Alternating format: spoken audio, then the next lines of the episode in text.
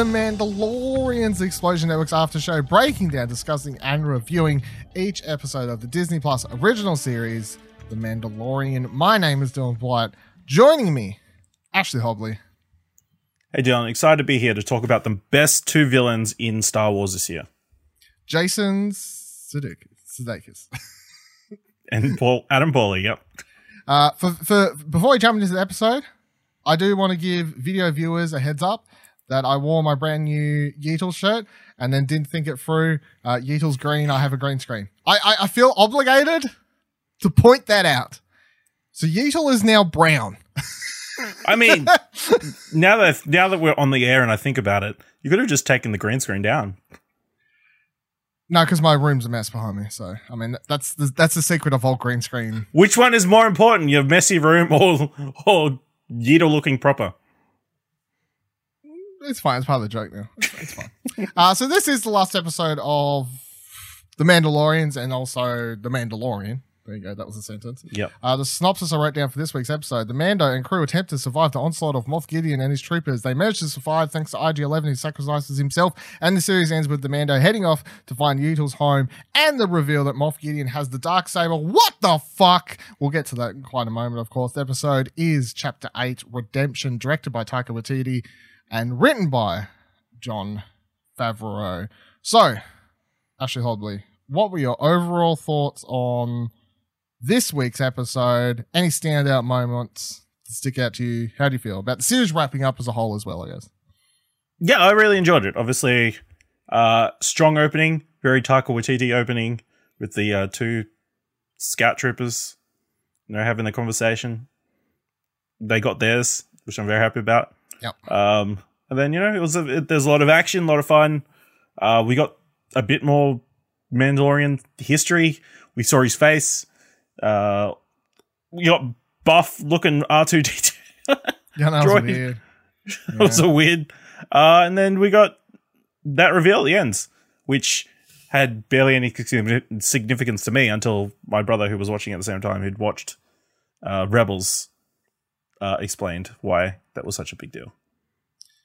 Yeah, so I gotta th- this episode. I I feel like this episode, in a lot of ways, explained, and I've been feeling this way recently just because of recent Star Wars things. Anyway, I'm like, what kind of Star Wars fan am I? I'm gonna be honest and feel like th- the stuff that gets me excited, like Easter eggy and like random stuff happening, is always shit that's to do with extended universe stuff, which I which I count the animated shows as extended universe stuff. Right? That's the stuff that has me super excited. I go on Twitter and people are getting super excited about the real, I would say, mere joke of the stormtroopers missing the fucking shots over and over. Because that's obviously I like, that oh, We'll get to that. I have Yeah. a theory about. What? You have a theory about what was a. My theory is joke? their equipment is shit, and that's why they always miss. They're the shit. They, it was just a joke. It was literally just a joke. But well, what- he just shakes this. He shakes the blaster. It's like Yeah, he's like, oh, it's, it's like, oh, my shoelaces. what's more likely? Every single stormtrooper is a shit shot, or the equipment is all terrible. they're all got po- improperly trained. Um, is likely. I, I I don't think it even says anything. I think it was just a joke for joke's sake. Is It- that it whole scene was. was one big joke? So, um, but but um, my point was that I feel like like a lot of people were like for whatever reason finding that hilarious, and that was like a standout moment for some reason. And then I'm like over here losing my shit about Darksaber. I gotta say, this episode easily my favorite of the series. I was like, it was just from start to finish, the action, uh, the banter between everyone, the the amount of moments that uh, had me like sitting on the edge of my seat, and then the reveal at the end, which literally had me being like, like that was my one like oh shit moment, I guess, as a massive Yeah.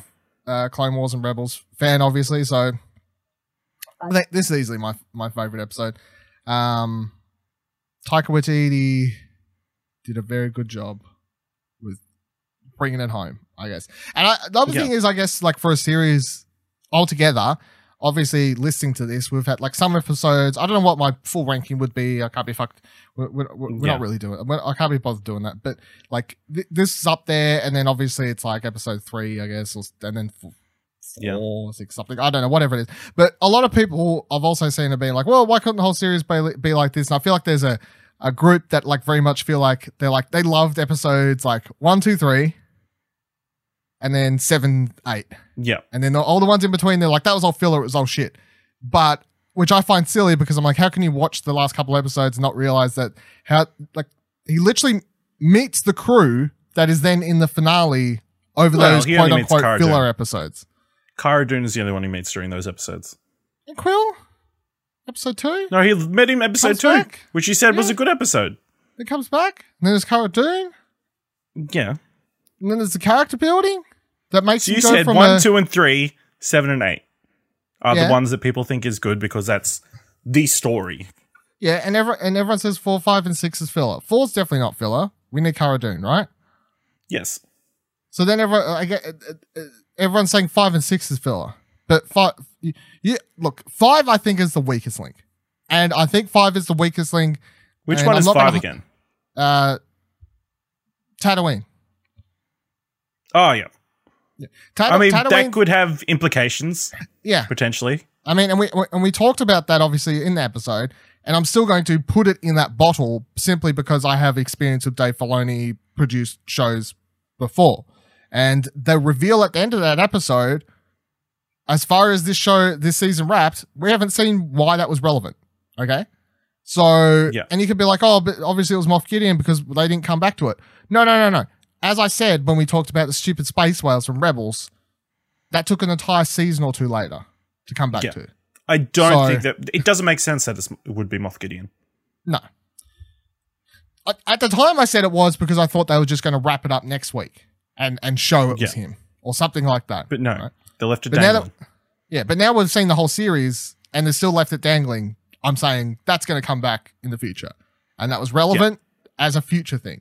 That whole Tatooine episode just seems really weird, but hopefully by the time we look at it like a year from now or whatever, we'll be like, oh, that that that this character, she's back.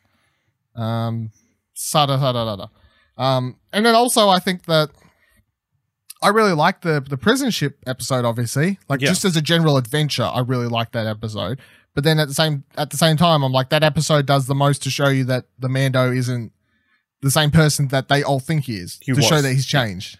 Which I'm like, that's important. It's not filler. That's Yeah. character. It gives backstory as well. You Yeah. kind of get an understanding. His He ran with the crew for a period of time.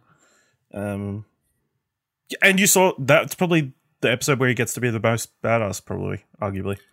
Yeah, kicks all those uh, droids' asses and and And stuff. takes them, takes all the people out one by one. Yeah, Exactly. So, I don't So- know. Like I said, if it doesn't pertain to the A plot, I don't think people. I think some people struggle with that. Yeah. Especially now. I don't know. Yeah, it's so weird. Why? The, those type of episodes are like sometimes the most important. They're like character building episodes. Yeah. It's episodes like that that make you care about the characters. Exactly. So Exactly. Because if you just want to hear a story, cool. But if you want to Hmm. like fall in love with the show, you need those kind of episodes. I think. Yeah. I don't know what shows uh, like. I understand if people want something like Watchmen or whatever that's just like a very long thing, or like Stranger Things or Even whatever. that had episodes that you would say that oh, I doesn't any of really. that filler. Yeah, I know, opinion. but they're, they're in that like they're all side tangenty rather Yeah. than direct. Yeah. You know, They- but I feel like they're more directly like this is important, whereas the Mando like subtly explaining character beats isn't in your face like this is important. You know, it's more like you should be paying attention. They're literally talking about his past and how he's Yeah. saying how he used to kill everyone without a second thought, and then the episode ends with him not killing everyone. It's character story. Yeah. Who'd have thought? Yeah. what the fuck? Like I don't know. I, think, it's yeah. it says I something think the eight episode TV run doesn't help either. Mm. You know, but It's fucking eight episodes. They're not. They're not writing filler for filler's sake. You know, it's eight episodes because it's eight episodes. They could have done ten episodes and had two episodes of filler, but it's eight episodes because I that's what he wanted to yeah. write. I, I, I, don't think mean, he was if forced. you want, it could just be five episodes. Yeah. I mean, but we got an extra three episodes of good Mandalorian content. yeah, that's what I'm saying. So it's not filler. Like, what are you? I, don't know. Anyway, let's let's get into this week's actual episode. Um, the, the final ruling on that is nothing's filler in this show. So get over it. Uh, so the the episode starts with what was talking about. Uh, the scouts ra- racing back on their bikes after we saw them pick up Yeetle last uh, at the end of last week's episode. Obviously, uh, Yeetle's in a bag. We in the credits. It's we find out that these two are voiced by Adam Pally and uh, Jason Sudeikis. So we, And- we're sure they're not. They weren't there on the day. They weren't acting. It said voiced, so Okay. Yeah, that makes sense. Yeah, I, I I think it was other people. Yeah, which I, I mean that's a lot of this show. We we we know that Pedro Pascal isn't in the suit like a whole 100% of the time, time, either. yeah. So it's just Yeah, kind of the didn't Bryce Dallas Howard came out and said he she didn't work with Pedro Him? Pascal in her episode? yeah Yeah. So he just does the voice for my, for the majority of it and whatever else. So that's the way the show's going. I don't I don't He was really definitely in the suit. One there, one sh- scene in this episode. yeah. yeah. No, we, we know he's in it, but it, it Yeah, definitely seems like he was in but it for like fifty percent. But he's doing the voice. yeah, But like it's Star Wars and literally one of Star Wars' most prominent characters isn't in the fucking suit that he voices. I'm talking about Darth Vader. And no one has a problem with that. You know what I mean? Mm. David Prowse is in the suit. He voiced the character in the original Star Wars movie. George Lucas then voiced over him, never told him, and then he got really shitty later. That is the history of, the, of Star Wars. I mean, You can find you find behind like the scenes kind of shitty stuff you'd want. yeah, you find behind the scenes footage of of him be like go down there. You know, like it sounds ridiculous. It's so different than all the the Chewbacca stuff, like on set. I guess you know, original time they're they're recording, they don't know they're going to dub over Chewbacca later with chewy sounds, and Peter Mayhew's going to do some of them, but like it's also some of it's special effects, like uh Yeah, reverby type stuff Sound happening or whatever yeah. else. But on set, he's like, "Hey, Han, mate, can you pass me the bloody and stuff Yeah. like this?" I mean, it's it's Star Wars history to have actors there and not there in voiceover. So yeah, it's Yeah. whatever. It's not the no, nothing to worry about. Everyone, we can all calm down. Um, so they're, they're racing back and they pull up like. 100 yards, whatever, I don't know, from the, the opening gate to the, Yeah. the, the city. And they call in and they're like, we want confirmation that it's okay for us to enter the uh, the town. And uh, they s- you get a call back from a captain or whoever, I guess, saying that no, not yet. Uh, Moff Gideon's just shot someone for interrupting him. So straight away, you're like, Moff Gideon's a guy's a fucking dick. dick. I mean, he's just killing people for pissing him off. Uh, Yeah. And but quickly forget about Moff Gideon because straight away Jason Sudeikis' voice trooper starts whacking Yeetle on the head for moving around and whatever else. Um, Worse villain than Palpatine. More evil than Palpatine. More interesting than Palpatine, that's for sure. Um, th- well, that was my one strike. I was trying not to. I'm not having. I'm, I'm, trying, I'm leaving it out of the show. I'm not having it. Um, Mm. they they have a bit of banter back and forth and whatever else. They're, the other one really wants to see Yeetle and it's like, no, you can't see it. Blah blah blah blah. Yeah, I mean, I would too. I'd be like, what the fuck did we just pick up? Um, they then have this the shooting thing we was talking about before, where the one after he gets told he can't look at it, decides he'll just try and shoot at something on the ground. He misses about ten times, then the other one pulls out the gun and shoots it about ten times. Which, as far as I'm concerned, Faulty is just- equipment. It's just a joke. It is just a joke. I know it's just a joke, but if you want to play it serious, Yeah, I, I think it's a bad joke though. Like I, I think It's a I fan service joke. I yes, I personally. I mean, do- here, let me rule this so in case people start getting annoyed at me, like, oh, you don't have any human left on. It didn't annoy me watching it, right? I'm not saying it annoyed Yeah. me watching it or anything like that. It just didn't make me laugh because I think I personally are at the stage where this type of Star Wars fan surfy fan servicey jokes don't work for me anymore because they I I, I they already like did it once this season. hey They already did it once this season with the Bill Burr joke. Yeah yeah Yeah. yeah see I- I I'm more appreciative of like he, his jokes were better like the whole like what are you a Gungan uh, uh, under there that was funny because that isn't as like fan On the nose. servicey as this I feel yeah like the whole like Yeah. Canto Bight mention joke and um even the whole uh, actually his joke in general about being able to hit shots is better Yeah. than this like I, and if that's the one they're going to have a whole season, I would have rather have been thi- that than come back around and do it this way again. You know, it's, it's like it's the same joke, just being told differently and not as good or Mhm. funny. Because I laughed in that one where he did it because he went off screen and yelled back like, "I'm not a stormtrooper." It was funny. Yeah. I like that one. That one worked for me. This one does not work. Anyway, moving on. Um, so they're like, oh, we better check on Yeatle, make sure he's okay. You know, what if he's hurt? He has. I've seen him move, move for a while. Blah blah blah blah. They open up the bag. Yeatle bites uh, Adam Pally's one on the finger um, because we all know that Yeatle's a cannibal. Does what's he necessary. likes Yeatle to does bite things. likes to bite things. Uh, and then right then, as I somewhat guessed would happen last week, IG11 shows up. Um, but I thought this was obviously going to happen in the middle of town or something, but this is outside the town. Uh, and straight away starts explaining that he's the child's nanny and uh, he needs his property returned. Like, that's pretty much it. Not like, uh, I'll kill you. It's just, I'm the child's nanny. You have the child. Give it back and, um, I mean, how Be did on that my way. happen, though? hey? Yeah. How did that happen?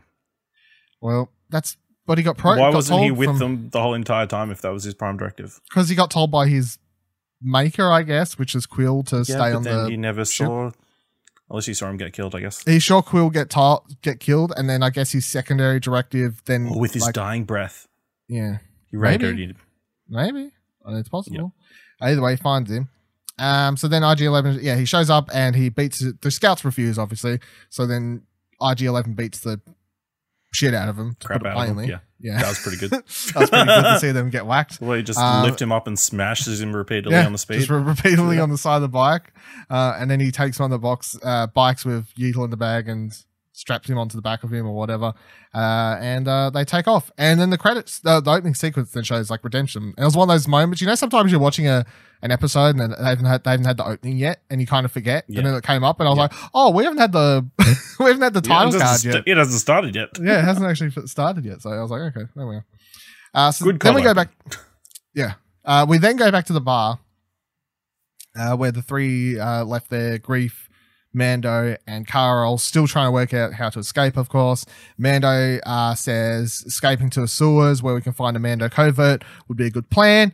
All, of course, playing into what we theorized was going to happen last week. So I was Yeah. like, okay, I'm watching this. I'm like, a tick, tick, tick. I mean, the show obviously went We're in new smart. directions eventually, but at the moment, I'm like, we're, we're fucking hitting on, hitting on marks here. Uh, Mando does a pulse scan, I guess, something along those lines, and finds an entrance to the sewers. And they Used they his try and- predator vision. yeah, predator vision. Yeah, uh, he scans. They find an entrance, but they can't manage to get it open.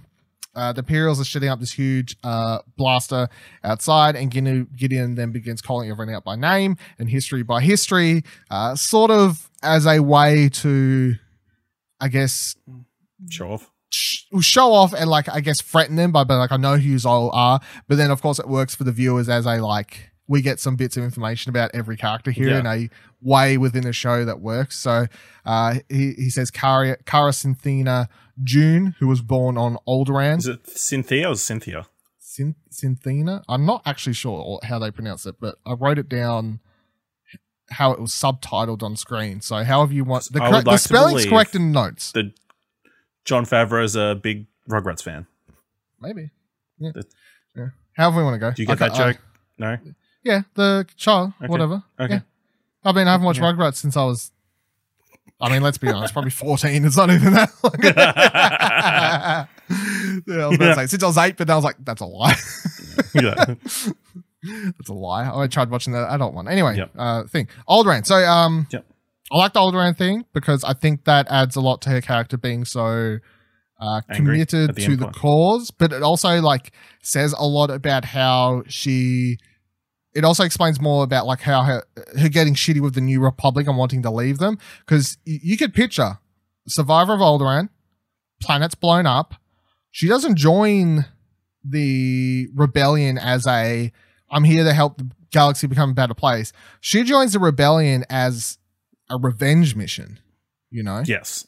So that says a lot about her character. So she's I out for she's like one of those people wanting the them to go after them into the Yeah. unknown regions. Yeah. Yeah. She, she, she- she's definitely, I like, we've seen it. Like even the previous episode where they pick her up, what's she doing? She's fighting for money. She's, she's someone who is just thirsting for a fight. And I, a lot of that is obviously going to come from the fact that presumably her family was fucking blown up all at once, along with her Mm. friends and her where she grew up and everything in a burst. So Um, but it also to, to to not get too far ahead, that also makes like where they leave her at the end of the season. I'm like, fuck, she's such an interesting character. Can I just have please have more with her? Like, because they're like, oh, she might Mm. not, she might only be in two episodes next season. I'm like, fuck, give me a book or something. I need more information. Um, so then we get Greef Karga. Not really much new about him, apart from the fact he's a disgraced magistrate, is what um we find out. Which I'm like, is he disgraced because of something else, or is he disgraced because he became a bounty hunter or something? You know what I mean? Like, what's the what's he disgraced for? Yeah. for whatever reason. But I guess that's a, a string to pull on later. And then most importantly, importantly, we find out Mando's real name, which was leaked ahead of time. But um, and I did know this as soon as we started the series. I just never brought it up, obviously, because I was like, it's not. I, I didn't think it was important. Yeah, Simon messaging me. Why didn't you include the, the? It's not important, Simon. Um, yeah, I, I I never thought it was important, and I still don't think it's like super important now. I guess like the name has no It doesn't meaning. yeah, as far as I'm concerned, the name has no meaning to it that I'm aware of, and it carries no connotations for anything. So that's where I'm like, it did. I, I didn't see the point of I mean, spoiling it ahead of time and just waiting to see if it was 100 percent true. You know, and now we know Din Djarin.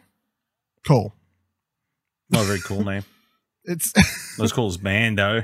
man that, well that's my other problem i can it's going to take me i'm definitely not going to fix it this episode because that's that's too soon but it's definitely going to take me at some degree next season to stop calling him mando and maybe start just calling No. him din instead no, No. Just don't even bother Especially if especially if nobody else calls him Din in the show. i mean If everybody keeps calling will. him Mando. maybe someone will eventually though you know maybe, maybe someone eventually is going to be like hey din i don't know nah everyone's just going to call him mando let's be real uh but they, uh, they had a cool part following What that what did the other Mandalorians call him then? I don't think they ever referred to him directly. Because he said he hadn't heard that name in years. I mean, the the lady later says it. She knows it, obviously.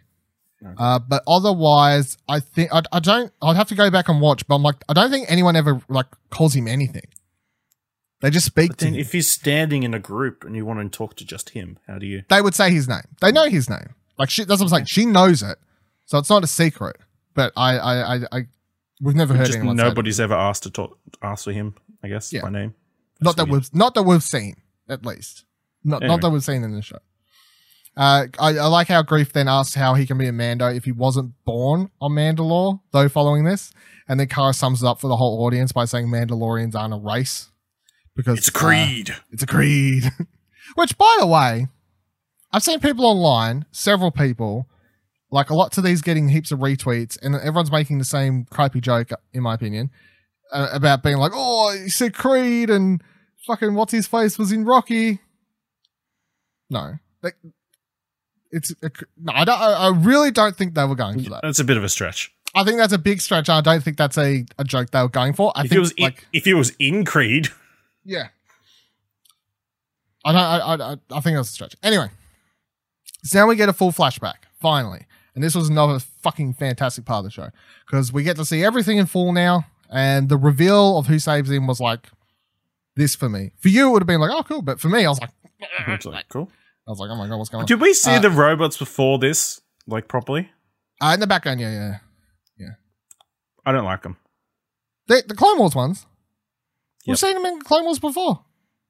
I don't like them. I'll tell you, you've seen them in Attack of the Clones, like the movie. They're in Attack of the Clones, the movie. That design, I don't think. The B one? Bell, B one. Uh, I think they're I don't know. B1s. They just did look good. They look like how they look to me. So I don't know. Um. Anyway, you see the full flashback. So uh, Din, I was about to say Mando, but I mean he's Din at this stage. So uh, Din is being carried by his parents. Uh, of course, explosions, explosions, stuff happening. Planet is unknown. They have an overhead shot here in a second, and I did pause it, and I'm like, should I recognize this? It sort of looks like, uh, it sort of looks um, Naboo-ish structure wise, but I'm like, I could just be trying to connect too many dots in my head. So I'm just going to go with it's an unknown planet for now. Um, but he, yeah, he's carried. His parents put him in this bunker thing or whatever. Shit's blowing up every, everywhere. And then that closes, and of course we've seen this part before. As soon as it closes, everything explodes. Uh, parents presumably died by the, the droid. Uh, the, the, the doors then open up again. Battle droid there. Uh, Super uh, B1. I think it's B1. I fucking I can't bother checking. Um, opens up and then out of somewhere gets destroyed. Of course, we was theorizing in episode two, three, whenever That was three, I think. Last time we saw it was theorizing in episode three. Would it be a Jedi? Would it be a Mandalorian? At the time, I was saying it would be weird if it was Mandalorians because I'm like, why the hell would they be on a different planet saving people? But now that I see who saves him, it actually all makes sense to me because he was saved by Mandalorians, several coming down. And if you're watching the show and you have no connection for any of this, you may be like, oh, they're all wearing the same armor and they've got the same uh, clan symbol on the arm. What are they all from? So they're all Clan Vizsla uh, Mandalorians. And these Mandalorians would presumably at this time period, um, like sitting it in like roughly with Clone Wars and all these sorts of things, would all be part of Death Watch, which was a group read by uh, led by Pre Vizsla, who was a character in the Clone Wars animated series, who was voiced by none other than Jon Favreau. That was how he met Dave Filoni for the first time. He had him voice this uh, character Pre Vizsla on the Clone Wars, and Pre Vizsla and Death Watch were actually bad guys in the animated show. They were kind of like uh rebellion group on Mandalore trying to like they, they thought what they were fighting for was good, obviously, but they were also then kind of committing terrorist acts to overthrow the current ruling government. And Obi Wan ends up going there to kind of help out in these sorts of things. Um, it's also important to note, and I'm, I'm not going to go get into it now because we'll get into later, but the thing that shows up at the end of this episode first shows up in Star Wars ever in Pre Vizsla's hands, Jon Favreau's character throwing that saber around that we'll discuss in Okay. quite some time. So there's lots of connect the dots here, you know what I mean? And a lot of it, as soon as I see, I'm like, of course, it's Death Watch. Of course, it's fucking character So you're saying he was rescued by villains? Uh, they're villain. That's what I'm saying. They're villains, but they're like. What I can't. remember- I can't think of the. the Do you word. expect more of this backstory to be explained in Clone Wars season seven? possibly? No, no, no, not in Clone Wars. Season. Oh, I wouldn't say this backstory per se. However, Just Mandalore general. we're seeing more Mandalore. Hundred percent more Yeah. Mandalore in Clone Wars season seven. We So we know for a see fact. because from images I've seen, Pre Vizsla is wearing his helmet. Correct? Uh, doesn't wear his helmet at I, points. I mean, he has it, but he, they take it off, and so, yeah, the, the, the Death Watch Yeah. wasn't. You got to keep your helmets on at all time. If if if that's where you're going with this, yeah. Yes, so maybe they can explain that shift. Uh, the other bit of trivia I found was, you know, that character that we uh, Which is missing a Favreau letter, voiced, s- spelt Yes, differently. Paz Vizsla without the S. which So I yeah, think it's just a mistake on the uh, I le- I legit I I'm not even joking. in the like credits. we just uh, brought this up obviously in episode three when it when I saw it in the credits, and was all like, "Is that Jon Favreau?" Vanity Fair confirmed it was Jon Favreau. So then it seems that Jon Favreau is voicing a descendant of Pre Vizsla and possibly the only remaining descendant of the Vizsla clan at this point during Mandalore uh, after what happens uh, Yeah. the Mandalore siege that we're going to see in Clone Wars possibly, and then oh not uh, at the end of Rebels, so would make more sense. Um, but yeah, the the fact that one letter's spelt differently, I'm like, that just has to Can't be a spelling mistake. That I, I'm like, that has to just be a spelling mistake. Someone just fucked up I mean- and they forgot a letter. Maybe, or do you know, it's like one of those generational things. Like sometimes Yeah, I mean that could be it. translation. Either way, it's it's spelt so close that it's no way it's not either a spelling mistake or just a uh, descendant thing What's the time difference again? It's like thirty something years. between like uh, uh, this and clone like Clone Wars. Yeah, Yeah. it's like thirty something. I mean, Yeah. so it's it's long enough. But like, so fuck, it's so hard to keep up with. So like, him in that flashback is obviously taking place during the Clone Wars time, right? When he's a when he's a child. This happened during the. Clone Wars, separatist attacking and shit. Whether or not this is taking place after, uh, how how long before that episode, that arc in uh, Clone Wars, it could be taking place the day before. It could be taking place a year before. I fucking don't know, right? So from from that point on, uh, uh spoilers for that arc, but the Jedi's help defeat Death Watch. I mean, go watch it anyway, but I mean, the bad guys lose, right? And the dark saber ends up shaking hands and whatever else. But Yeah. Tracking forward to the last actual time we know of Mandalore currently canon is actually in Rebels, which is right before, uh, which ends right before kind of Rogue One ish time, which of course is right before A New Hope time anyway. Um, the last stuff we see happening on Rebels in that is that there is like a small group fighting back against the Empire on that planet. So Moff Gideon is not a character that I know. However, they could potentially, considering Moff Gideon's obviously quite old, like I mean he's playing they they didn't pick a young actor to Yeah. play the dude, right? They could have him show up in Clone Wars and it wouldn't be a stretch. You know? Yeah. Just saying. It it, it could he could show up. Even just for a Well, hot they'd ha- minute it- as a as a as a goon.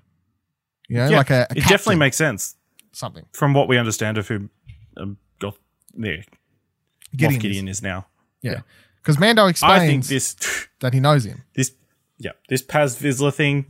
I think why we're missing the S is uh, he was going through one of those customs things. He was trying to give him his name, you know, and they just couldn't be bothered putting the extra letter in. Yeah, they just they just fucked it up. I mean, You know, it's like people immigrating to America back in the day. They just changed people's names willy nilly. I mean, maybe, maybe, maybe, maybe it's that simple. We're just overthinking it. Uh, but Solo anyway- people. oh, please don't fucking start. Your name is Han Solo. Your name is Rey Solo. Uh, that's my second strike. Three, and I sh- shut down the podcast. Um, And we're throwing a bunch of curveballs in, trying to get trying to get that third strike. either way, uh, flashback. Jon Favreau's character, Death, well, not his character, but Pre Vizsla's clan, Death Watch, all sorts of cool things, right? Uh, and by the way, all of this tie-in stuff doesn't feel forced at all, and that's why I like it because it all just, it all just works, and that's important. Well, for me, who do, who has no history, it still works. Hmm. Who has no in, backstory on the and and, and this is why every time they're like, "Oh, we couldn't do too much connected stuff to expanding universe stuff in the movies. It'll piss off people who don't read the books." I was always like, "You can. You just have to do it correctly." And how they do it in this is where the first time you watch the episode, yeah, you can perfectly understand what's going on. And then when you go on the internet or you sit down with someone like me who's like, hey, this is the who, the what, the where, the why, you don't go, oh, I missed really important information. It simply enhances, and then you can watch it again and be like, oh, or, you know, like it doesn't ruin it.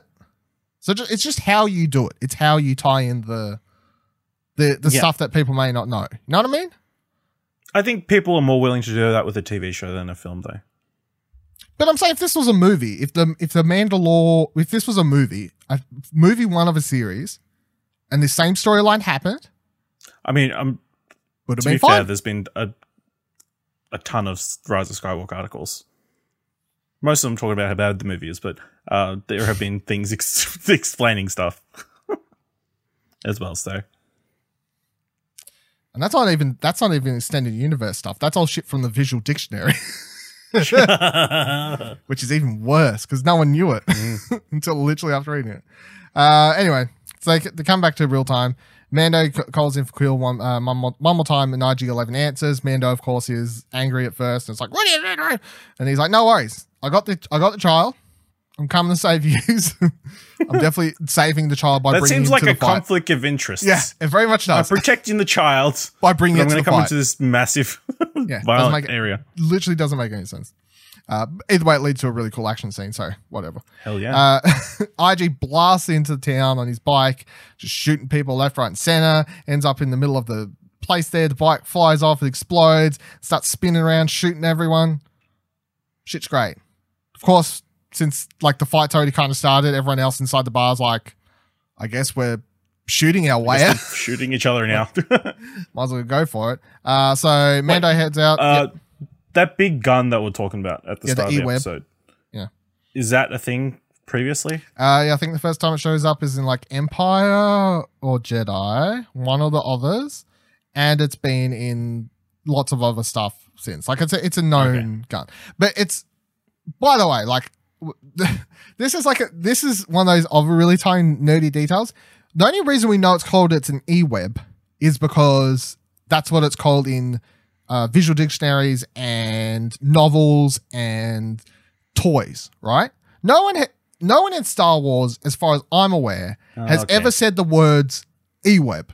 So when Moff Gideon's out there saying, I've got an e-web city up, I'm like, did he just say e-web? Like no one ever says the name of shit in the in the actual products usually. It's always just like on the toys, mostly. Because I mean that's how everyone knew the name of characters and stuff, like from the 70s anyway. And that's kind of a continued tradition somewhat.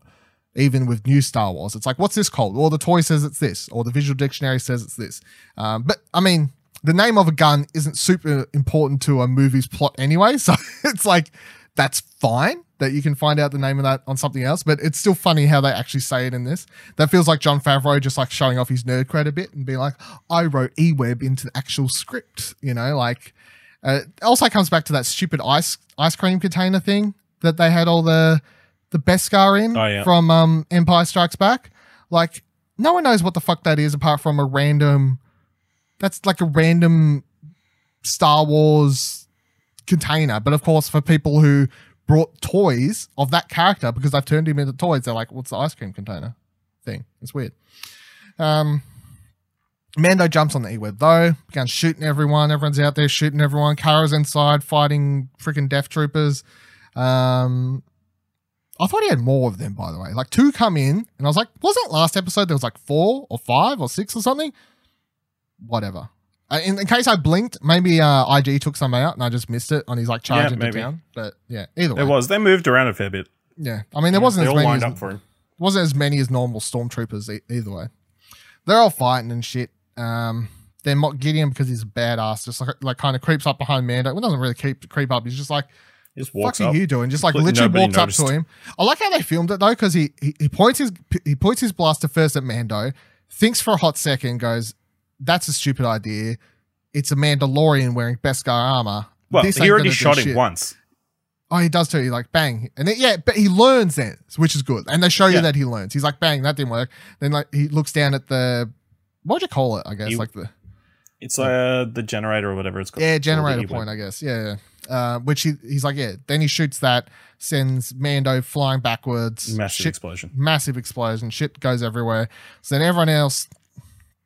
Uh, Cara grabs Mando, and then we all retreat back into the uh, inside the, the bar or whatever the hell. I've been calling it a bar because I think it was right. I mean, that, the thing was a bar. That's where it was taking place. I mean, while they're while they're deliberating whether they should attack or not, Greef's like pouring himself a couple of drinks. that's right. Yes, I definitely a bar. yeah. That's definitely a bar. Yeah, I forgot. He, you're right. He does take a shot there at one stage. Yeah, that's true. Uh, so a flame trooper. Uh, well, well, before he enters, we we. He calls for the flame trooper. While this is all happening, Mando's like, "I'm done for." Cara, take off, take Greef, take the baby. Let's get the hell out of here. Yeedle's on the ground. Flame trooper enters the building, goes to light them all on fire. I really like the way the sequence is shot too, because then we we get this nice behind Yeetle uh, shot happening where he uses the force to stop the the fire, and I like how they cut back to him for a split second just to see him like wave his arms upwards and then send all of the flame bursting back into the flame trooper. I thought that was a nice. uh no, I cool. Really I cool shot. enjoyed the way they shot it. Yeah, I really enjoyed it. So Yeetle saves them all, but then this does unfortunately mean that any chance of because of up until this point I was like, Yeetle's just going to save Man, uh, Mando, right? I mean, we know he heals people. It's a Yeah. thing. We saw it happen last last Greef week. even says, "We'll just get him to heal him." Just puts his hands up, and then Yeedles. He's like, I can't. Yeah, puts his. He's like, high five. oh, you're too cute, Yeetle. Uh, but yeah, unfortunately, Yeetle using the Force to stop the flame does mean that he is uh, depleted of Force energies at the moment. A lot of times, Yeetle Hmm. runs like a video game character. He needs to recharge Just short bursts. Force, yeah, Force abilities. Uh, so IG, uh, Cara, Cara, they talk a little bit more, and then IG says he's going to stay behind with Mando. Uh, Cara takes off with Greef uh, into subway. Uh, subway? Is this yours? Yeah. What did I write subway for? That doesn't make sense. Sewers is the proper word. Uh, into sewers below. Um, IG, IG stays behind. And then we get this sequence where um, he wants to take his helmet off to heal the Mando, obviously. Yep. But Mando is like, A, no, that's against my creed. And B, I don't trust droids, obviously, which is something that we know. Well, he doesn't say it, but Yeah, yeah, we, we know that he don't trust droids we know that. Yeah. for shit. Um, then he says something he can't take off his helmet in front of any living beings or whatever, and then IG Yeah. says, "I'm not a living being." So then the Mando seems to click onto that, and then he lets him take his helmet off, and we do get to see Pedro Pascal for the first time. I like the way they made him Yep. look and everything too. Like it wasn't like better make him look like really heroic or something like that. It's just like He looks Here's a like he's been dude- beat the shit up. yeah, it's like here's a dude who just got thrown fucking halfway across outside there by a, a huge blast. His hair looks like shit because he wears a helmet all the time. He's got blood pouring Yeah. out the back of his head, and he just looks tired and over it. Yeah. You know, so and I think, I guess for a lot of people, maybe it would have helped. I- I'm not one of these people, but I, I feel like for a lot of people, if they'd seen Pedro's face earlier, it might have helped them get more attached to him as a character. I feel like I didn't need that because I know Pedro Pascal. As soon as the show starts, I'm obviously because I follow behind the scenes stuff. I'm like, I know who's in the suit.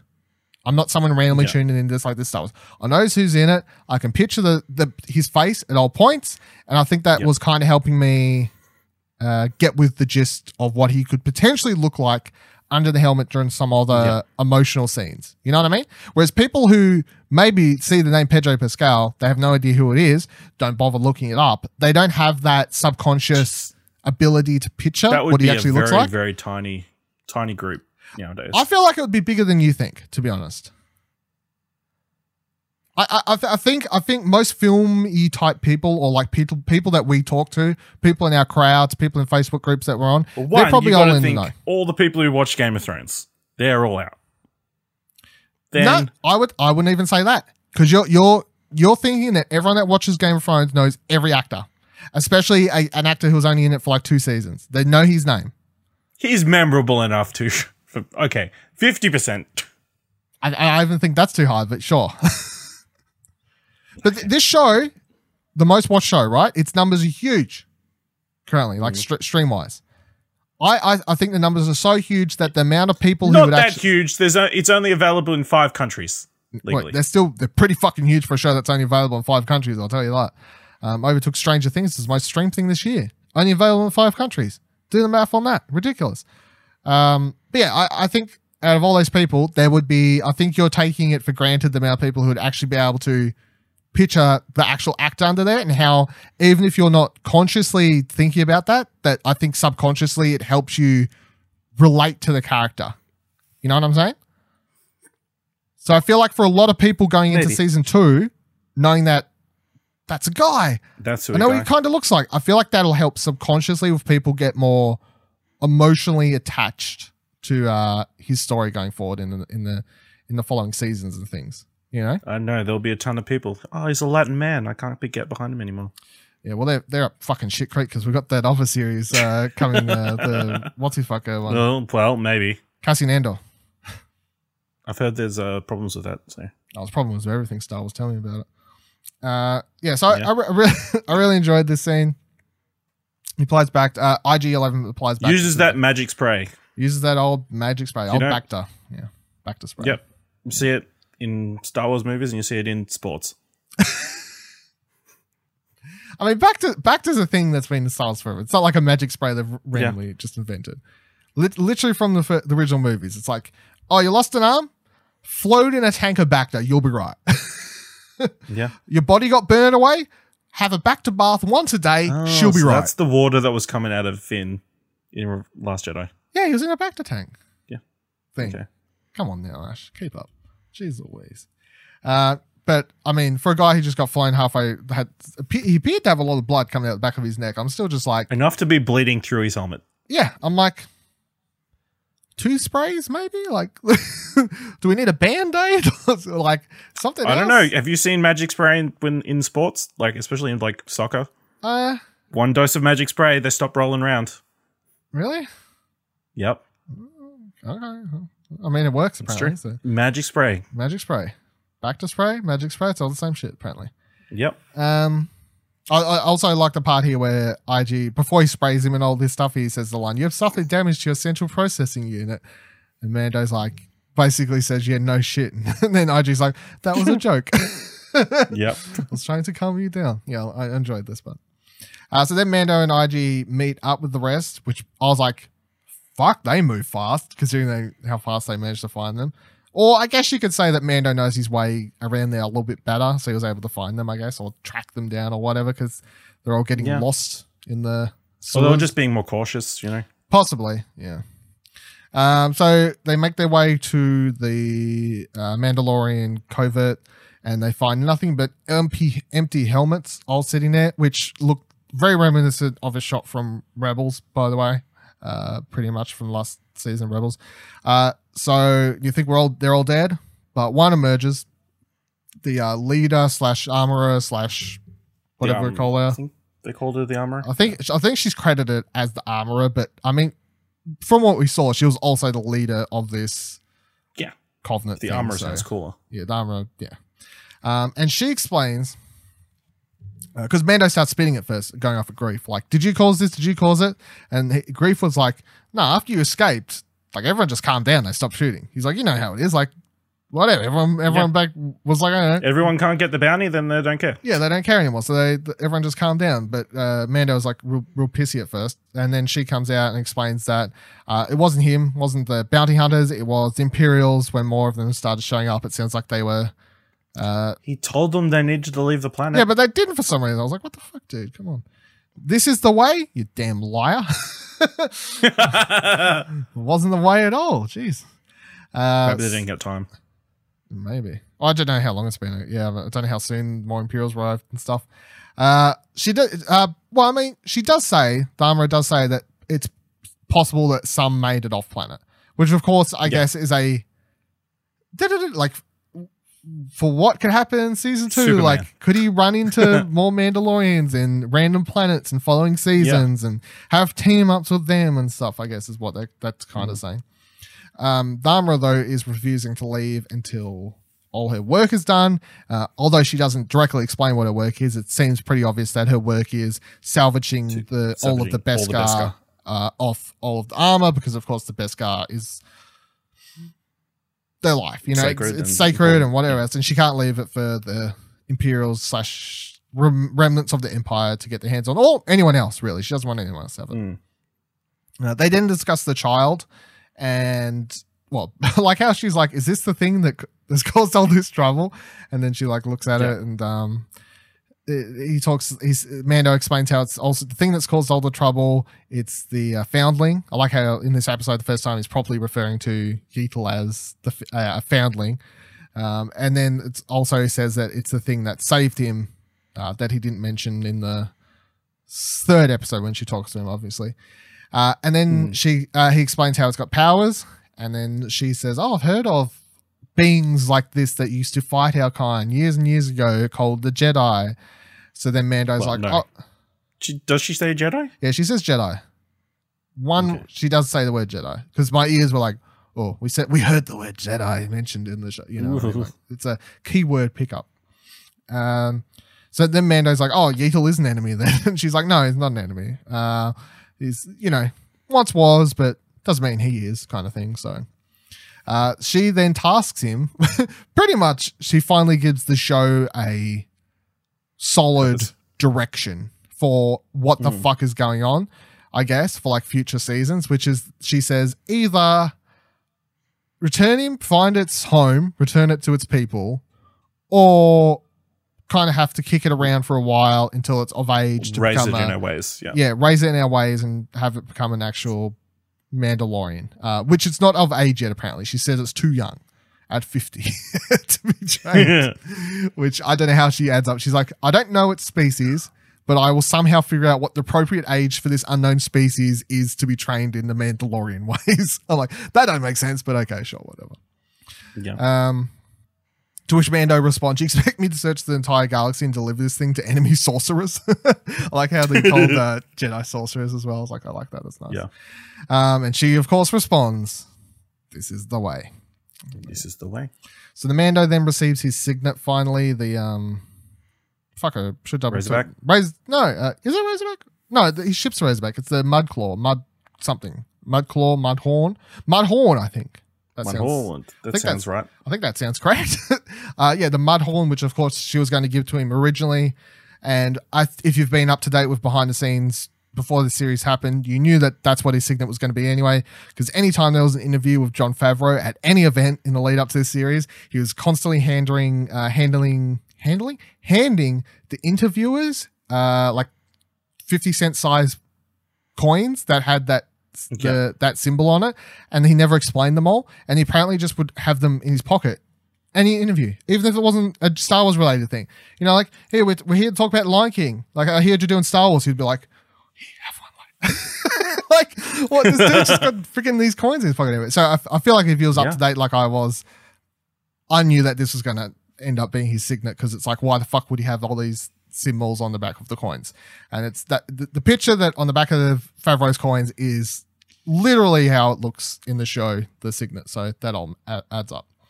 Uh, so she gives him the Mudhorn signet and then says, You're a clan of two, which I feel like is a subtle but important detail because Mando is now the founder of his own clan, officially, the Mudhorn clan or whatever we're going to call it. I don't know. Clan of uh, Din. I don't know. like, whatever we're going to go for it.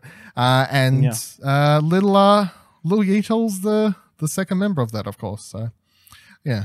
Uh, Imperials are making their way down the, the holes at this stage. IG manages to stop a few of them, uh, but of course more will be coming. So they're like, okay, best get the hell out of here. She then presents Mando with one last present, the Rising Phoenix, aka in layman's term, a fucking jetpack. but I was like, come on, Rising Phoenix. Let's let's calm down with the uh, over the top over the top examples, names of these things. They then head out and leave at the back of the sewers uh, leaving the armorer behind.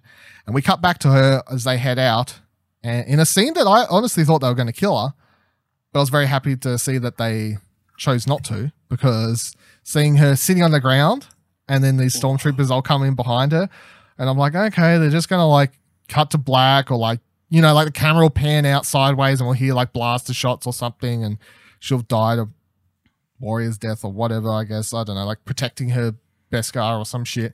But no, she gets up and she beats the shit out of them. Not not with guns, not with swords, not with anything. She kicks the shit out No. of them with her tools, literally. And I mean, yeah. it's quite bru- brutal fight too. Really, as, as, Yes. as far as fights go in Might be show. my favorite scene in the series. I don't know if it's my favorite scene. It's, I think it's My action sequence. yeah, I think it was my favorite fight scene for sure, just because of how brutal it was, and particularly two things: the fact that she chucks one of them into the uh, the incinerator. the incinerator furnace or pot, whatever. furnace, the melting pot, whatever it is. I don't know what they call it. And then the fact that, that like, they then have that, yeah, they then have that other shot where they show the one of her tools literally smacking and breaking the stormtrooper's armor. I was like, fucking hell, Through the helmet. Yeah. through the That helmet. I was like, that thing, like, I'm like, we, they don't show it. The show's not rated R, but I'm like, if that smashed the helmet, He's that missing went, the jaw. I mean, that went straight into his skull or jaw or whatever it is. Like that, that's some gnarly shit, is what it is. Fuck hell, yeah. That, that that fight was really cool. It made me wonder. I'm like, oh, jeez, let's get some more fights like this. Hey, that was awesome. Like she used the tools Yeah. and stuff. Let's keep focusing on that Mandalorian. Yeah, let's go back to her. Let's switch to main characters. Uh, so then our crew though they find a boat out on like this lava river thing, and they're like, okay, well, cool. We'll head down this. It leads to somewhere. like, We'll- no. we'll make our escape. Lavender never turns out well for a hero. yeah, never in any Star Wars. Stay away from lava. Uh, so they they jump on that. They activate the astromech droid, which, as far as I'm aware, an astromech droid with arms and legs uh, is not something I've seen or heard of before in Star Wars. I think this is new and it looks very weird. Um, it does. and the fact it just picks up the Stick or gondol. It's like a gondola. Thing. yeah, like a gondola thing straight away. And it's just like, okay, let's get going. I'm like, okay, like I guess this planet back in the day, they're just rich people would take merry gondola trips down the lava lake. I guess. Okay, that's weird. Anyway, yeah. um, Once they go through the sewers. yeah, what a lovely holiday, darling. let's go down the sewers into the mirror thing. Uh, so the ferryman takes them down. They get like halfway down, and then Mando scans up ahead and sees that there's a entire platoon of stormtroopers waiting up for them ahead. IG explains that he's going to have to self destruct now. like, it's like, I have to kill myself now. No, kill with me because uh, there's no way we can win. And my job, if my job, like, I can't. He basically explains as much as his current objective is to protect the child, his major, uh, his main thing or whatever. His prime directive is not to get captured. his prime directive is not to get captured, which then uh, suddenly means that he's just going to self destruct. And Mando starts talking him down from it, which of course is a big character moment for Mando. The fact that he's Hmm. trying to talk a droid down from killing itself. Uh, Well, he did do in episode one. It's like,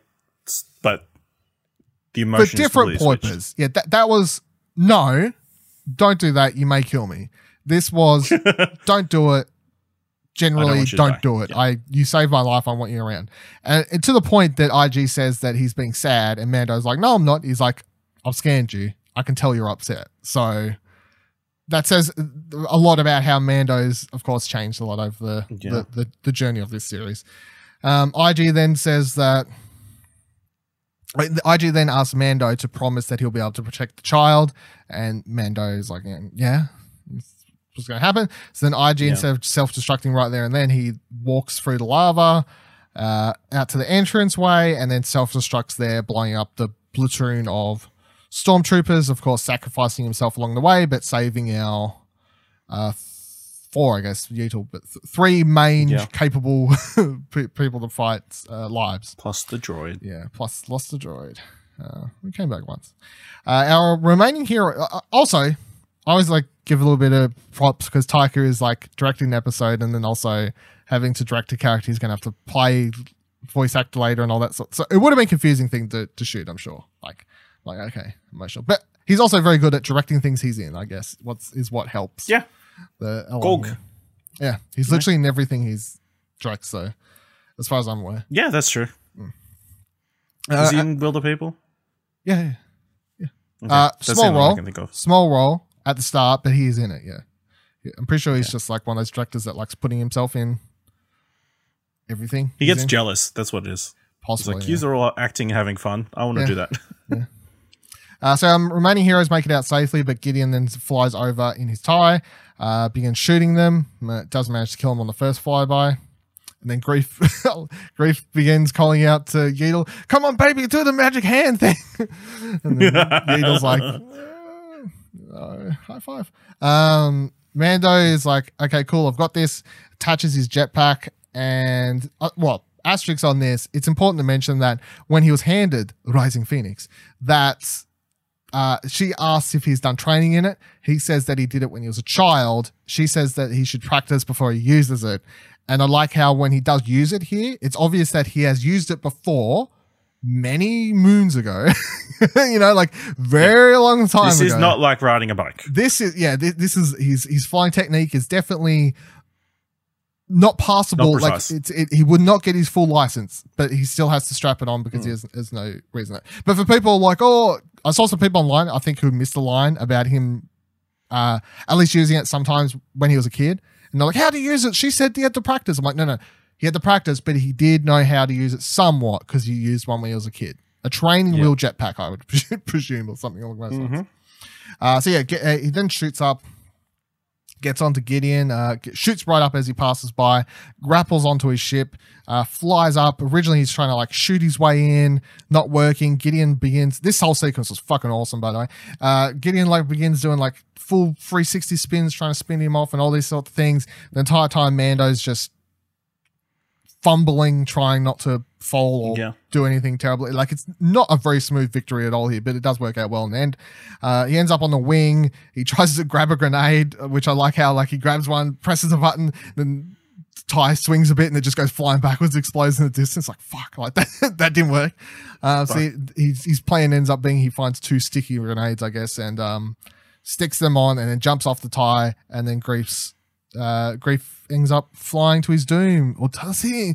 Does it? We'll come back to that. But of course, at the time, we'll- yeah, we'll come back to this yeah, because he, he begins spinning to his doom to the, the ground below. And Mando, somewhat gracefully, I mean, he doesn't die on the fall back, but it, it's not like a clean like jetpack, like do do do do do Superman. Like he just goes like, it looks like he's uh he hurt his knees a bit. yeah. I was I was literally worried that he was about to break his damn legs on the way back down, but yeah. Um. So then Greef and Cara are like, cool, that's over. Um, do you want to go play craps or something? Oh, yeah. I didn't love this bit. Neither did I, because this I think this would be my one major criticism for like the dialogue. It just seems so fast and rushed. Like It's they're like assuming that there's no stormtroopers left, assuming that he's dead. Even Yes. with all of that, it's like, can you use like everything is fine. everything's fine. Let's they're like we got to wrap this episode up pretty fast now. Let's just like have the conversation here and like won't, we won't go back for a drink or yeah, it was, it was a bit weird. But anyway, Yeah. uh, Greef tells Mando to come back and be a bounty hunter again. Uh, asks Cara to come work for him. Uh, she's uh, she somewhat says yes, no, but either way says that she's going to stay on the planet anyway. Um, end up being his bodyguard or something, I guess, in the in the in the long run. We know. Mm. Here's the thing. So she doesn't leave with him, which is annoying because I find I'm like my crew, and then they separate them again. I'm like, fuck. Yeah. I really like Cara. Listen, I want a Firefly esque family on the ship. Yes. That's what I want. yeah. Yeah. you keep getting rid of everybody, which is, makes sense because that Razorback is very small. I mean, it is. Yeah. It needs to upgrade his damn ship is what he needs to do. But Yeah. also, we know that we know that he's back. Um, shit. We know that she's back. Sorry, next season. Like that's a that's a solid. She's back. So she, she's in the show. But once again, she's whether or not she's going to show up in episode three and then be in it from three to eight, or she's going to show up for one or two episodes. I'm like, like I'm glad that we're gonna. I'm glad that I know I'm getting more of her because I really enjoy seeing Gina Carano in this role because I think she's awesome at it, and I really like the character. But I still just wish, I I wish she was just in it the entire thing. Like I, as you're saying, Firefly family, family, or whatever you want, like on the ship. That's what I want Yeah. as well. So bit annoying, but either way, Quit separating everybody, Star Wars. yeah. Jesus Christ. Uh, gr- Greef I can do without, to be honest. Though Yeah, like- that's fine. him him character wise staying makes sense. Cara, I'm I'm happy with him being a quest giver in the future. yeah, that's fine. Hey, Um, Mando, want to make some money? yeah, come do this job. Blah, blah, blah. Uh, Mando though says that he's got more pressing matters to attend to as Jeetel's on the ground grabbing at his leg. Uh, so to uh, take off uh, into the sky in the Fly jet, off. fly off and head to the Razor Crest. Uh, there we see that Mando has made a grave for Kuiil, Kuiil, uh, which is nice to see, of course, that he actually went through the effort to do that, and confirms that, of course, he is actually dead. He's not coming back. Um, inside the ship, they're about to head off when Mando sees that Yeetles has his uh, Mandalorian necklace that he gave to Cara at first in case she needed it Yeah. as a like, "Hey, I'm okay, don't shoot me" type thing, and that he's wearing it, and he tells him to keep it, uh, which I, I, which is yeah, adorable, but also it's just like, of course, it's like he's Yeetles now a. A He's wearing the necklace. Like it's all. It's not just oh he's cute. He's got the necklace on. It's it's showing you something obviously. Um, so they take off into the sky, and then we see that Cara and Greef are watching them as they're making their way back to town. That's not the end of the episode, of course. We then cut over to Gideon's ship, where we see some Jawas are very quickly pulling it apart for parts, as they do, little rascals. Jawa's everywhere now, apparently. yeah. They're on every planet. Well, we saw that was on this one from episode one or two, or oh, one or three straight away. Like we knew that was on this planet. It's fine. Were they? Yeah, go back. I've, I've seen. Them Oh, yeah. Yeah. I thought it was the other planet they went to to get. No, no. Yeah, they did go to a different planet. Like Qu- Kuiil's from a different planet. Yeah. They were on that planet, but we already saw those on this planet. Like they didn't add them into this suddenly at the last episode. We know now that they're all they're, they're like porgs. They're all over the the gent all over the place. Yeah, off-world Well, we Jawas. they're like porgs. They're not. They're not. They're like cane toads. Someone put them on one ship and now they're everywhere, Wh- just pulling apart stuff at willy nilly. Jawas are not just living on Tatooine, is what the Yes, the point is, yeah. Uh, but then, of course, they're pulling apart, and then all of a sudden you see uh, what appears to be some sort of lasery type thing begins cutting through the ship, and Gideon emerges from the ship, um, holding the uh, holding A the dark sword. saber. well, yeah, I guess for, for most people at home is like, oh, he's got a weird black got lightsaber. so- I, I was like, oh, he's got a vibroblade. Yeah. Well, I guess it looks like that. It doesn't look like a actual uh, lightsaber, I guess, is the thing, but it is the Darksaber is what he's holding, and the show very much goes like for people like me who want a good look at that uh, because it's the first time we've seen it in live action, of course. Live action. and I like the way it looks. I think it looks different than how it looks in the animated show, of course, because the animated shows have this certain type of visual flair to them. So it's always going to look somewhat different. But I like the way it look, and Gideon's got it. And straight away, I'm losing my fucking shit watching this because I'm obviously a big fan of the Clone Wars and Rebels and all these sorts of things. But then I'm also like, okay, I finally have a bad guy with a lot of questions. Like at, I had some questions about Gideon at first. Of course, I'm like, eh, how would he survive? Like, what's his deal? Now you tell me that Gideon has the Darksaber. I'm like, what? Like, how the hell did it happen? So um, instead of trying to go, I opened up Wik- Wikipedia because I was like, it's instead gibbling over here trying to give a uh, explanation of this. So Wikipedia says the Darksaber was an ancient, unique blade, uh, black bladed lightsaber created by Tar Vizsla, the first Mandalorian ever inducted into the Jedi Order prior to Vizsla. 1019 BBY. I've heard that name before. Yeah, I've heard that name before. It's important. The weapon was kept in the Jedi Temple after Vizsla's passings, but members of House Vizsla stole the saber in a conflict with the Jedi during the fall of the Old Republic, something that we haven't actually seen. Um, everyone wants to see Old Republic stuff, but they have had a flashback to that, so that's like canon. Uh, the Darksaber was passed down generation to generation by ancestors of Pre Vizsla, who held onto the weapon even after the pacifist idealists of the new Mandalorians replaced the warrior ways of Mandalore. By 21 BBY, by the way, in case people don't know what BBY is, it stands for Before Battle of Yavin. So, so that's basically means Which is uh, which battle Battle is of Yavin is episode four. Like uh, Battle of Yavin is the one at the end of uh, New Hope. So w- when when they people blow up the Death Star. when they blow up the Death Star, yeah. So whenever people write about Star Wars timelines, BBY means before Episode Four. Basically, is the easiest way to explain Yes. it. Yeah. Uh, the dark side was in the possession of Pre Pre Vizsla, the leader of Death Watch, and House Vizsla during the Clone Wars. He used the blade during his conflicts with the new Mandalorians, including his successful takeover of Mandalore. After the coup, Darth Maul killed Vizsla and took the Darksaber as his own, becoming the leader of Death Watch. Maul's old master, Darth Sidious, soon arrived on Mandalore to confront his former apprentice, and Maul used the Darksaber against him. Maul was bested in combat, taken prisoner, and held at the Separatist prison, the Spire on Sergon Prime. Blah blah blah blah blah. I'm just going to skip ahead a bit so we get up to date where it was last seen. During the Age of the Empire, the Mandalorian weapons expert and rebel Sabine Wren from the show Rebels, Star Wars Rebels. Retrieved, she's a Mandalorian, by the way. Retrieved the Darksaber from the Night Sisters' lair on Dathomir. At the urging of Finn Ray, Ray, sorry, and her fellow Spectres, Sabine uh, agreed to undergo training with the Darksaber under the tutelage of Jedi Knight Kanan Jarrus. Later, Sabine brought the Darksaber with her and her rebel companions during a mission to Crow's Nest uh, Krownest to seek her family's support for the rebellion. Sabine became the rightful wielder of the Darksaber after defeating Viceroy Gar Saxon in a duel. After rescuing her father from Imperial custody and destroying the super we- weapon she had built while being an Imperial cadet, Sabine gave the Darksaber o- to- over to Bo Katan Kryze. Kryze. I'm actually saw Kryze, I think, who she's deemed to be the rightful person to lead the Mandalorians against the Empire. Sometime thereafter, the weapon fell into the hands of Moff Gideon. So the last person we saw have it was Bo Katan. Now that's important because Bo Katan in Star Wars is voiced by Katie Sackhoff, who most people would know from Battlestar Galactica. So say we all, Yeah. or one of those things. so I- say we will. that's, I mean, that's the thing I go to for Katie all time, right? Battlestar Galactica. Yeah.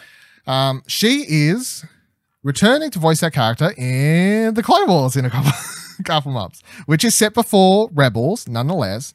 But Katie Sackhoff is one of these rare gems that this show would be highly stupid, and I mean stupid, to not ever bring in. And this is what I've been hoping for since they announced it, right? And now that they've ta- now that they've brought in the Darksaber, I'm 99% sure that I'm going to see Katie Sackhoff show up season two. Put my fucking money on it now, not only because I want it, but because In- it makes sense.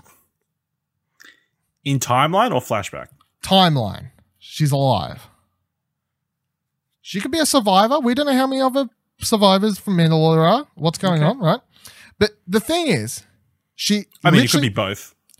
Yeah. Well, yeah, that's true. But it, it's just one of those things where it's like you've got a character that is super important to Mandalore. You've got the last character seen wielding the Darksaber, the Mandalorian lightsaber that has history and basically means you're the leader of Mandalore. She was the last person we saw as a leader of Mandalore. And she's not just a voice actress, and I'm not trying to shit on voice actresses uh, or voice actors by saying this. What I mean is that she is someone who is and She's can notable. she can just put on a costume and play the role. You know, like there's no fucking around. Like she, she can just play her act. She can play her voice acted role live action with no fucking problems. Should rock it. And also the uh, fact that she would be a little bit older by now. Katie doesn't look old, but she's she's certainly older than the character she was voicing at the time in Rebels. So it's all like, fucking go. Let's fucking go. You know, make it happen. I want to see it. Please make me happy. I mean, this made me happy, but it also made my brain straight away just go, bring me Katie Sackhoff. bring me. so say we all. This is the way. What more do you want from me? Star Wars is good again. it's it's not it's saved. um, so that's the Darksaber. I mean, I'm sorry if I just spoiled a bunch of storylines, but I, I- mean that's the synopsis. And, and I mean, if you haven't watched it by now, go watch it anyway. I haven't. I mean, it'll it'll mean more to you watching the fucking storylines. Go watch the Clone Wars episodes. Go watch the Rebels episodes. Catch up before season two. Do what you need to do. Um, catch up. I mean, Clone Wars is great anyway. Everyone knows I love Clone Wars. If you listen to Old Grand Explosion, you know I love Clone Wars. Clone Wars is the best Star Wars. so, I mean, that's it. And that's, of course, how the episode ends. We know that there's a Darksaber. Moff Gideon's got it. Uh, our Mando's headed off into space to either, I guess, try and find a Jedi and or another one of Yeetal's kind. Cara and Greef are on this place doing fuck knows what. We've got the cliffhanger thing from Tatooine episode not rolled up. So, yeah, where do you think the second season's going?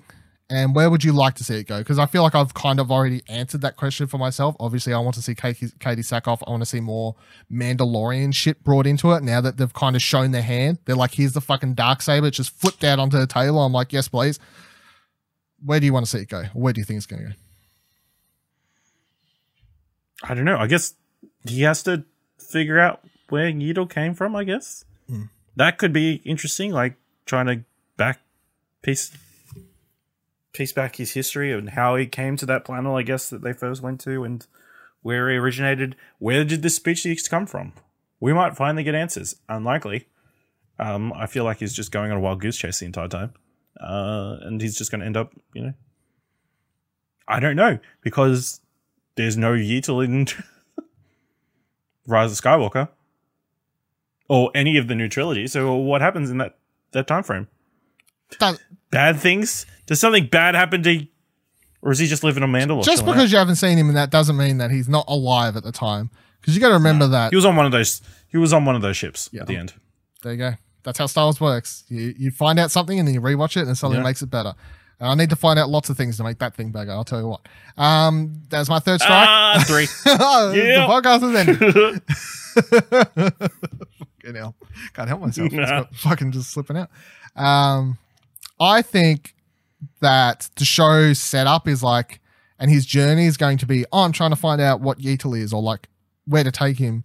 But I think by the time the show wraps up in however many seasons, the, the overall story is going to be that Yeetle becomes a Mandalorian. Right? The show's about Mandalorians. It's called The Mandalorian. It's about Mandalorian culture. It's about Mandalorians. It's not about fucking Yoda species. That's like the bait and switch. That's i Tell you what, a couple seasons in, when he gets that helmet, it's going to be the Mandalorians. and then you won't be laughing at our name then. No, we, for, we saw it. We saw ahead. Yeah, Saw it ahead. It of Mandalorians. There's going to be there's there's a clan of two.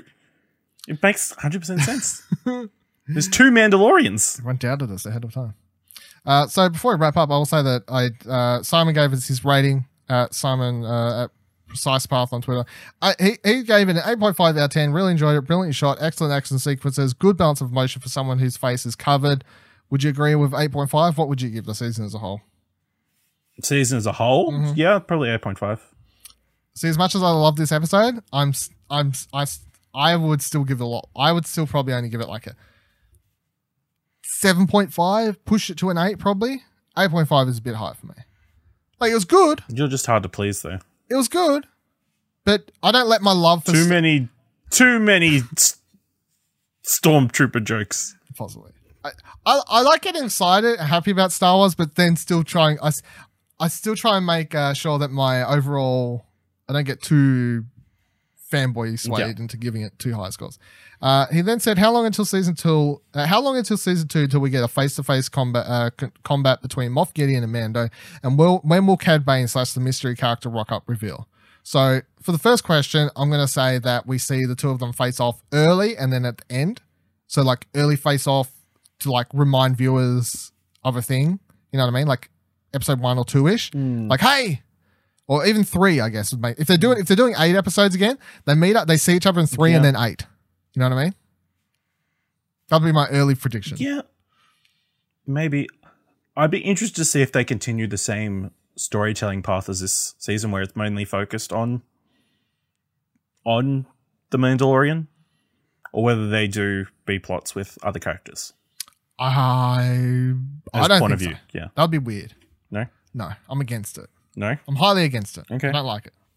Don't like it. And uh, as for his second question, Cad Bane slash mystery character, uh, Cad Bane was supposed to show up this season, which was highly disappointing. So Cad Bane will definitely show up next season. Man, if I get li- live action Katie Sackhoff, fucking Bo Katan, and all that Cad Bane, I'll lose my goddamn mind. Um, give me live action Ahsoka in this series, and I'll quit smoking again, even though I don't smoke I mean, we won't be able to. We won't be able to, to do the episode. You'll passed out from. Yeah, too, excited. We won't be able to control myself. Uh, the mystery character, I would say that whole thing will get wrapped up next season because that's how it mostly works. It's a, it's a red herring in the first season for second season.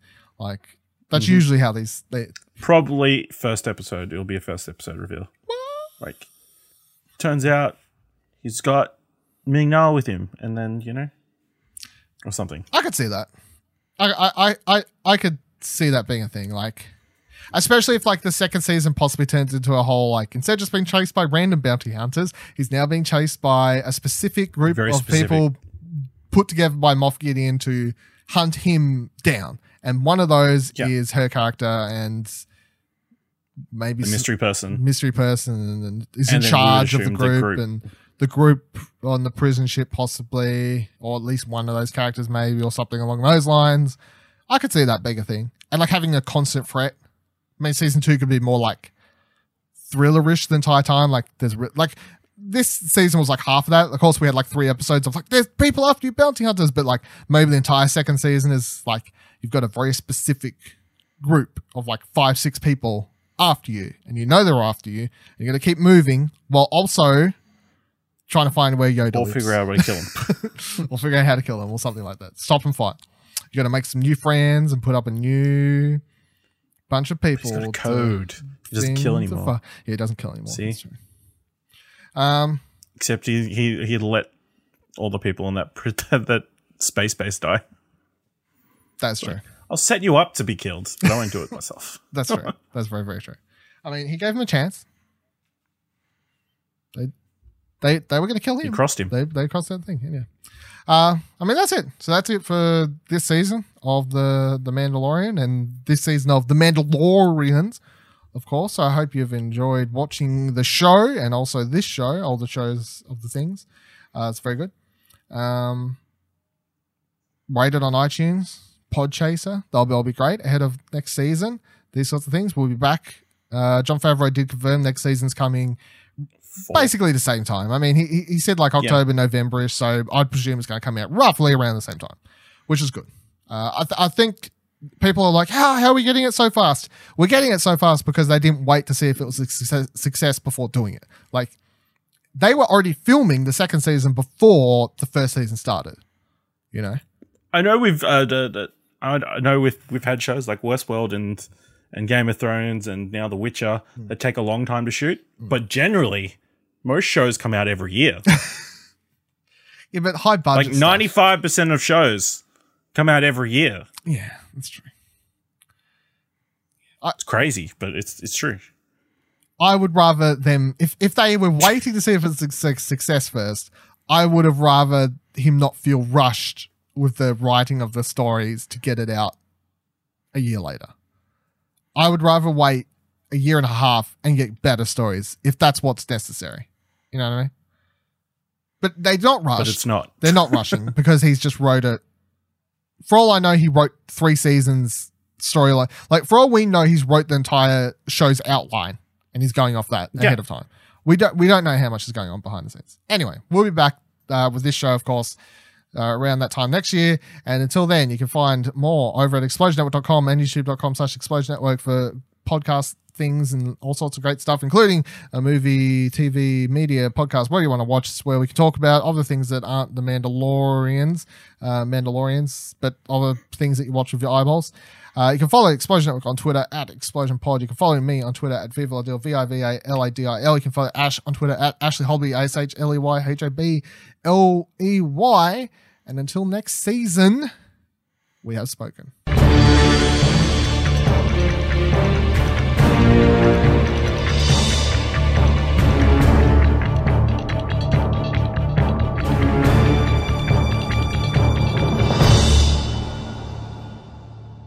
We're going to keep that next season. I could change it, but I wasn't changing it for the last episode. No, but he's dead now, so it's never going to be said in the show again.